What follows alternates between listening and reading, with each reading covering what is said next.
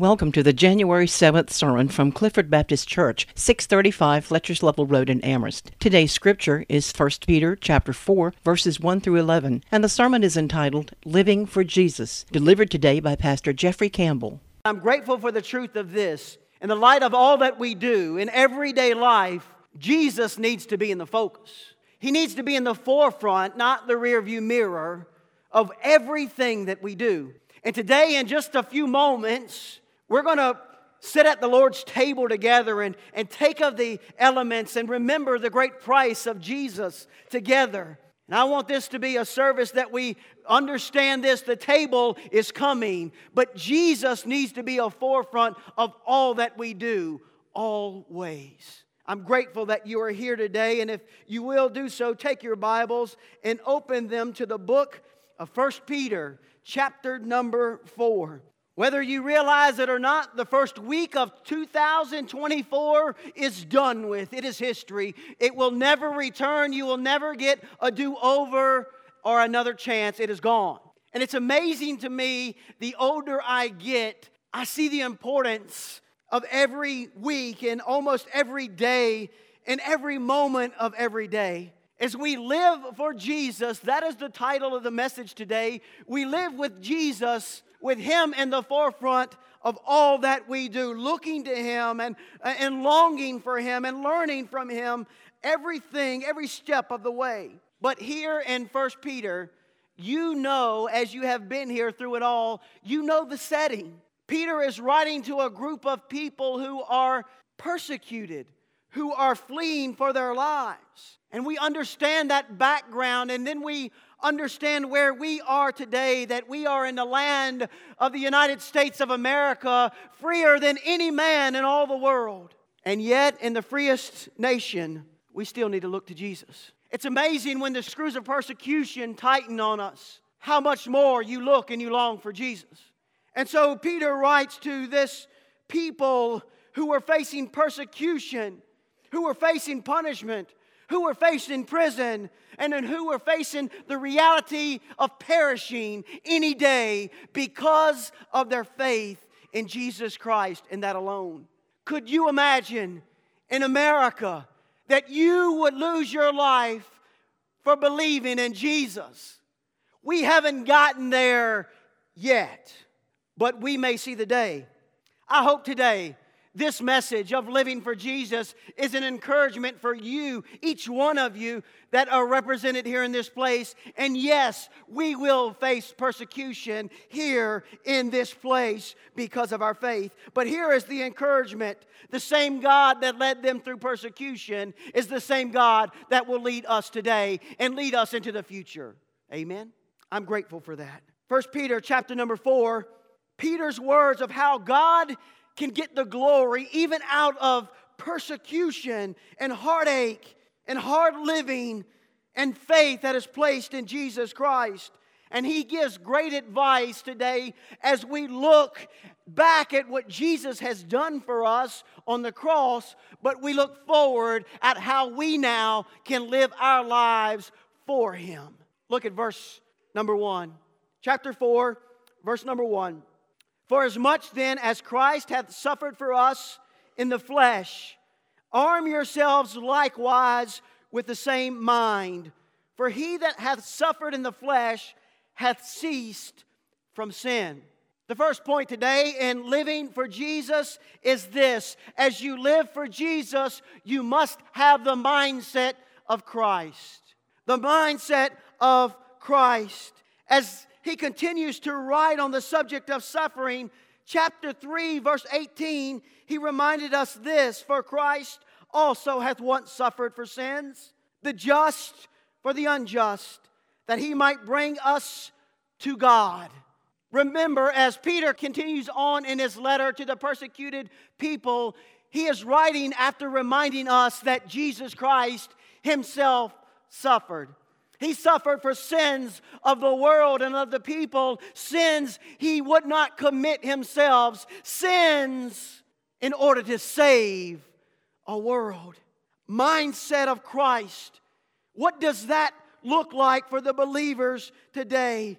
As Jesus suffered these believers that Peter is writing to must be prepared to suffer as well. And he writes these words in the first verse arm yourselves. Now, in the United States of America, that carries a different meaning. And as we are ready to gather arms, here's what the Christian body needs to know. The first thing that we must arm ourselves with as Christians is the mindset that is of Christ. Peter writes in this military term to arm yourselves, battle terminology. We are in a battle. Arm yourselves. Paul would write to the Ephesian church in chapter 6 to put on the whole armor of God that you may be able to stand against the wiles of the devil. Why do the two greatest men of our faith warn us to be ready for the battle? Paul and Peter both writing to be prepared. In our thinking, in Christianity today and in today's world, here's what I believe Christians have lost the battle mindset. And here's what has happened Satan himself has lulled us to sleep with complacency in our religion today. Christians today are not armed with Jesus Christ. They are lulled to sleep and they are complacent because they do not have to suffer. We do not have to suffer. And I want to look at you and tell you this I'm guilty. I'm just as guilty as any man of taking it for granted. But Jesus Christ died. And our mindset when it comes to living for Jesus, what if living for Jesus meant dying for him? What would that do with our mindset? How would we arm ourselves? And this is what the reality of the people that Peter was writing to were facing. They were getting ready to lose their life, not because they were bad or not because they deserved it, but only because they believed in Jesus and they were faithful to Him. The mindset of Christ. Jesus says, Father, it's not my will, but thine be done laying down our will and our plan and our desires and picking up the cross daily. I want to charge Clifford Baptist Church in that today. Let's get battle prepared. Let's arm ourselves with the mindset of Christ. It is not about us, it is about Jesus. The end of verse number one ends with this For he that hath suffered in the flesh hath ceased from sin. That, the end of verse 1 does not mean that any one of us in this room can stop sinning, that we are perfect, or that we will never sin again. But here's what it means as these believers would begin to suffer, their desire to live for God instead of pursuing sin would, would outweigh it. Their desire for Jesus would outweigh their desire for sin. And oh, that's the body of Christ. It's not that we look down our long nose at somebody that is sinning, that is dealing with sin. It is that we encourage them along the way and say, There is a better way, there is another way, and Jesus is the way. Church, what about the mindset of Christ? Do you have it? Peter is encouraging the readers, they must have it because of what would come.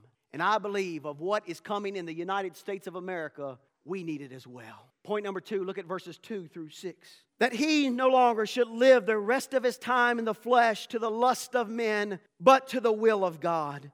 For the time past of our life may suffice us to have wrought the will of the Gentiles when we walked in the lasciviousness, lust, excessive wine, revelings, and banquetings, and abominable idolatries wherein they think it strange that you run not with them to the same excess of riot, speaking evil of you.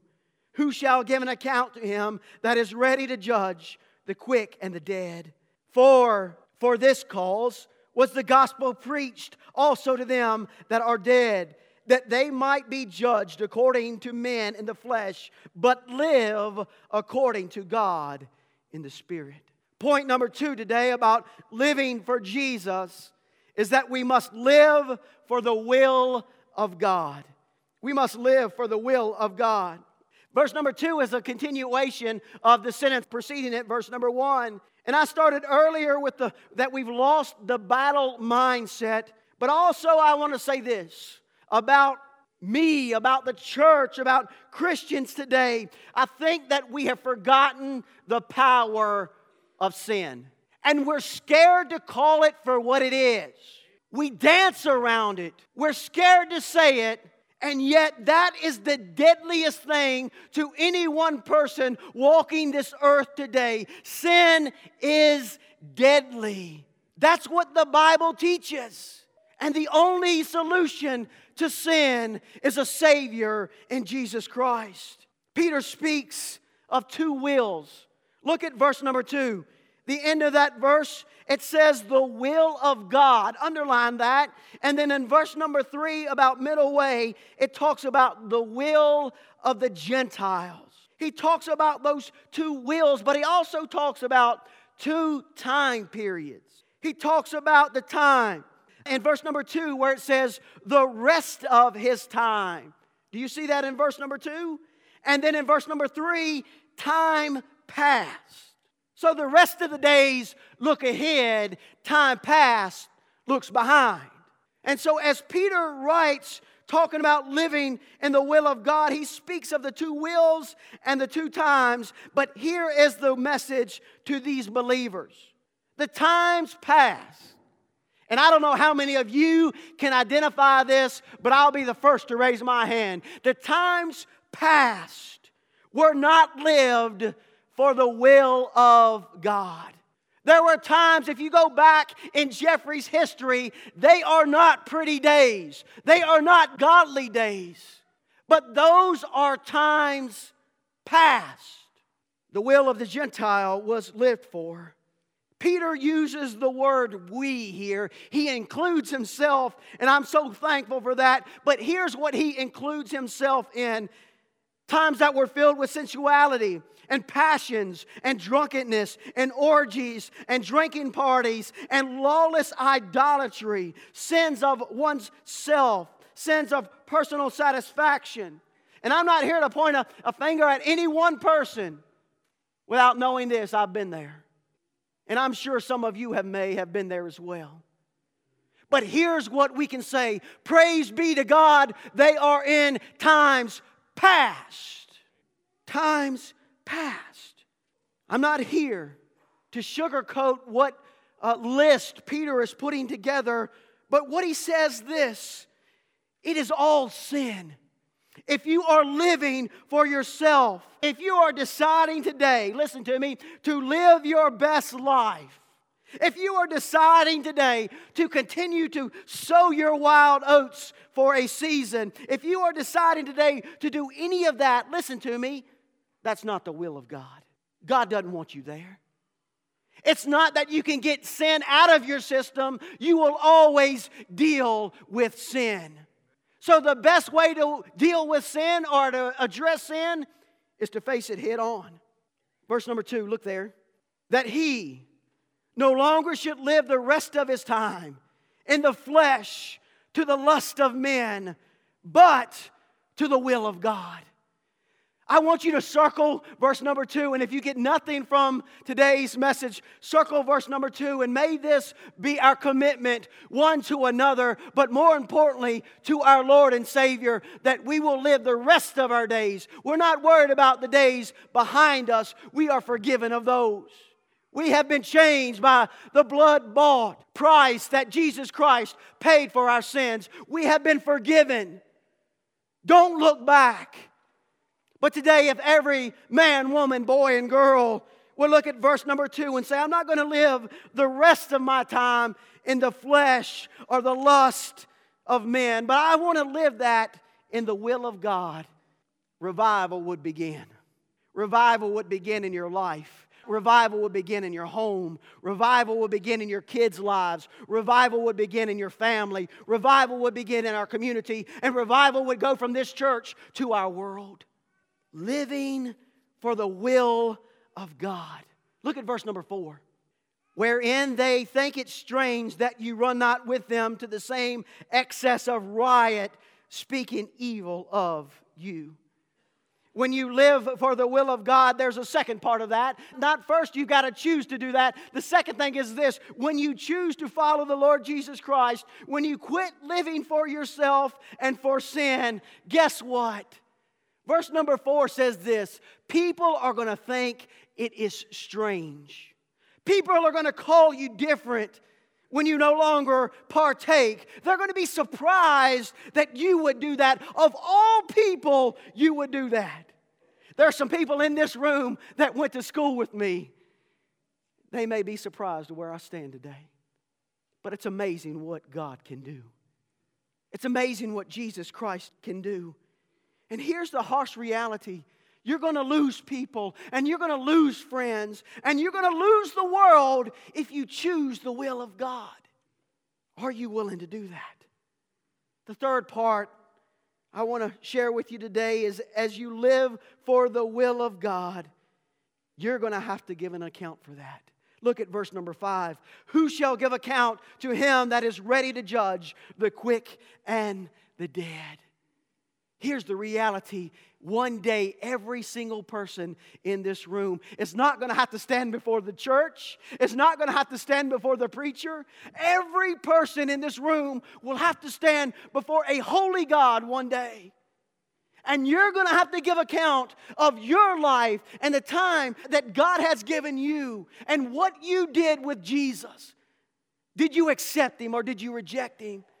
Did you take that name to the world? How did you live your life once you were saved?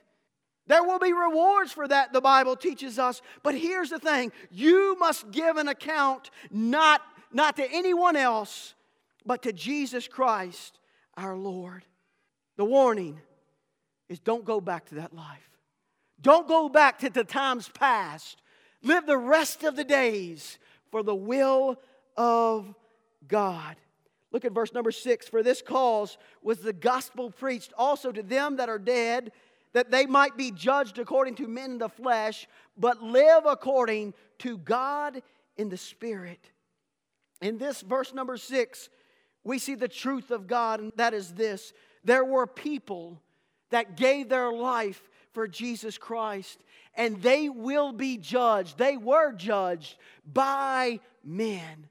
And what the men did, they looked at those people and they said, They're followers of Jesus. We will kill them. And man took judgment in his own hand to these people and would put them in prison and would take their lives. But Peter says this if according to God in the Spirit, suffering is going to happen in days gone by, and suffering will happen in days to come. But here's the thing Will you live a life that is faithful to the Savior that you claim? Point number three. Look at verse number seven. But the end of all things is at hand. Be ye therefore sober and watch unto prayer. Point number three in living a life for Jesus is a life that watches and prays for Him. Peter writes an encouragement as many New Testament authors do. And that encouragement is this you better be ready for Jesus because you don't know when he's going to show back up.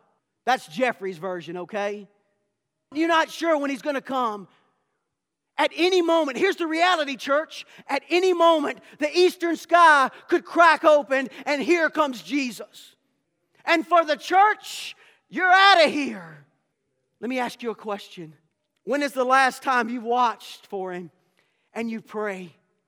Every funeral I do, every time that I go to a cemetery, most of them, not all of them, most cemeteries, the people are buried facing the eastern sky. Why do they do that? Looking for Jesus.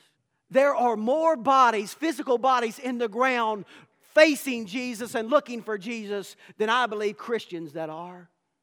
When's the last time we prayed, Lord Jesus, come? Have you ever done that? It's not selfish, it's desiring our Lord. I want my boys to grow up, but as I look at the world, I say, I don't know if I want my boys to experience this. Give them Jesus and let's get out of here. I know that may seem selfish, but that's my heart. If Jesus comes tomorrow, would it break your heart? If Jesus comes tomorrow, would you be gloriously in his presence? Friends, today, will we watch and pray? Do we desire to be with Jesus that much to pray for him to come? Because listen, there's a lot worse that can happen than that eastern sky cracking open today. There's a lot worse places to be than in the presence of Jesus. But if you live for Jesus, if you are living for Jesus, you need to be watching and praying for him. The fourth thing, look at verses 8 through 10. And above all things, have fervent charity among yourselves, for charity shall cover the multitude of sins. Use hospitality one to another without grudging. As every man hath received the gift, even so minister the same one to another, as good stewards of the manifold grace of God. Point number four in living for Jesus that we must love and serve one another. The importance of using the great gift of love. One commentator says this love is capable of being commanded because it is not primarily an emotion, but a decision of the will leading to action. Love is not some emotion that we garnish up and you feel lovely today. Love is an action that Peter calls these believers to and that we are called to to love one another. It is the great gift of love. And how can we love? Because Jesus first loved us. Write this down if you're taking notes or maybe in the margin. Love is not a suggestion. Love is not a suggestion. It is not suggested that you love one another or suggested that you love God. It is commanded because you love the Lord, you will love other people. And what are we taught about that love? Look at verse number eight. Above all things, have fervent charity among yourselves. It didn't say for yourselves, did it? It didn't say love yourselves, it said have love among yourselves. What's the one thing that could unite hundreds of people in Clifford Baptist Church? It ain't the color of the carpet and it ain't the preacher, okay? It's Jesus, right? Can I get an amen? The one thing that brings all of us in all of our differences, in all of our sin, and all of our background, and all of our baggage, what unites us here this morning is one thing, and that is the love of Jesus Christ. His love for us and our love for Him. But we're not commanded to keep that love. Verse numbers 8 says, You must have love among yourselves, for charity shall cover the multitude of sins. You must love one another, even when it's hard, even when we're unlovable. Because that's how Jesus loved me. I was unlovable in the eyes of God because I was clothed with sin, and God could not look on me. But thanks be to Jesus Christ who went to a cruel cross and suffered and died for the sin of the world, that made me lovable again, that brought me to Himself through His Son, Jesus Christ. Today, love conquers a multitude of sin. And you need to look around. Not only do you need to look up and love God, but you need to look around and we must love one another. Look at verse number nine. Use hospitality one to another without grudging. You can't have an attitude behind that love. I'm going to do it because I'm supposed to. You might as well not do it at all. I'm just going to say it, okay? If you do it with the wrong heart or the wrong attitude, don't do it at all. But yet, when we love, it comes from the wellspring of Jesus, not of ourselves, not on our own, of our own doing, but it comes from Jesus. Point number four is we love and serve one another. It is in that love that we can do multitudes of things, that we can look past the wrongdoings, we can look past the hurts or offenses, that we can look past those things because they are covered with the love that is in Jesus Christ. We can love and we can forgive. And it is through that love that you can say, I messed up, but I still love you. Jesus loved us first, and so that should be extended. Peter finishes in verse number 11, and I want to read that by talking about the gift that we have. Look at verse number uh, 10 and 11, excuse me. As every man hath received the gift, even so minister the same one to another, as good stewards of the manifold grace of God. If any man speak, let him speak as the oracles of God. If any man minister, let him do it as of the ability which God giveth, that God in all things may be glorified through Jesus Christ, to whom be praise and dominion forever and ever. Amen. In loving and serving one another, we must not do it grudgingly, but openly and honestly before God. We must love because Jesus Christ loves us. I love this verse. In verse number 10, it says this As every man hath received the gift. The gift. What is that gift? Now, we are given multiple gifts through spiritual gifts, but what is the gift that we've all received that he's writing to? It is the gift of Jesus as you have received that gift, verse number 10 says, even so minister the same one to another as good stewards of the manifold of the grace of God. Because you have Jesus, you must minister for him. Point number five today as you live for him, you must glorify him, glorify God in all things. I'm grateful that as we love, love does a lot, as Peter tells us. It covers the multitude of sin. It brings people who are hurt back together. It forgives. It is hospitality. It gives a right attitude and a right heart. And in this gift of Jesus Christ, what we can do, we can minister one to another. And in verse number 11, those gifts are broken down into two places. You can, you can speak or you can serve. Look at verse number 11. If any man speak, let him speak as the oracles of God. Stop right there. If you have a gift of speaking, if you have the gift of teaching, of preaching, of ministry, of singing, here's the warning you better be careful what comes out of your mouth. It must be the truth and the word of God. Don't spew your own ideas. Don't spew your own ideology or agenda or propaganda. You must come with the truth of God. The second warning is this look at verse number 11. If any man minister, let him do it as of the ability which God giveth. So, this second way to use the gifts is to serve. Now, if I ask you today, Clifford Baptist Church, how many of you can sing, teach, preach, about the Word of God, the truth of God, there would be some of you that raised your hand. But my guess is this is the majority says, My gift lies in the realm of serving. And here is the warning as we serve, in verse number 11, if any man or woman ministers, let him do it as the ability which God gives it. You cannot serve out of your own strength, out of your own ability, out of your own capabilities. You've got to serve out of the well of the blessing and the gifting of Jesus Christ our Lord. And when you serve out of that, it's amazing what He will do. It's not you. I don't care if you're speaking or you're serving. Here's the reality it ain't even about you. And I got proof. Look at verse number 11.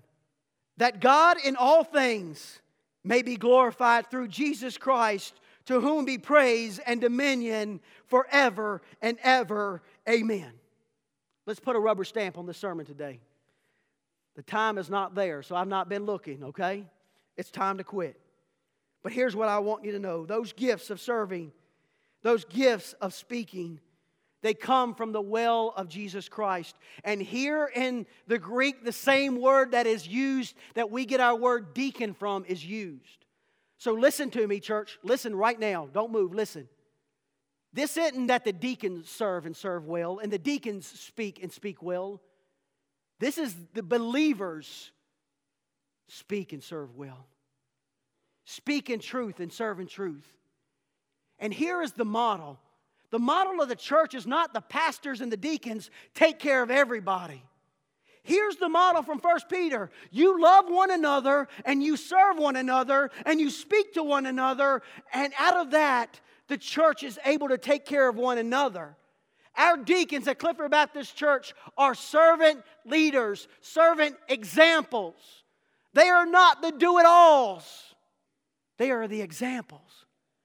And so here's what I want the church to realize if our heart in living for Jesus is one that would love the person that is sitting beside us and that is across the room and that knows of those needs that, that these people have and that can meet those needs and help those needs. That's what living the Christian life is about. It's not about you. It's about God using you and gifting you that as you do, He gets the glory. That people come to know Him and people love Him and people see Him. I wrote down a list here today. The deacons are ministry leaders they carry the title and they carry the responsibility.